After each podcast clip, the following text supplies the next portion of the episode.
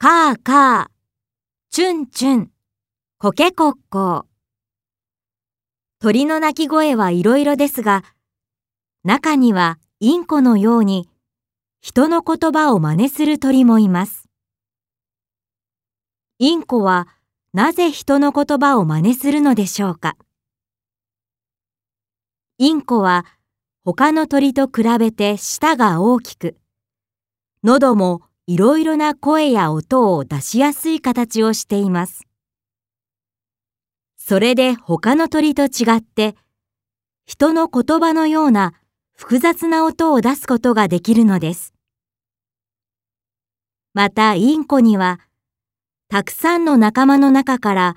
パートナーを探し出すために、パートナーの鳴き声をそっくりに真似する習性があります。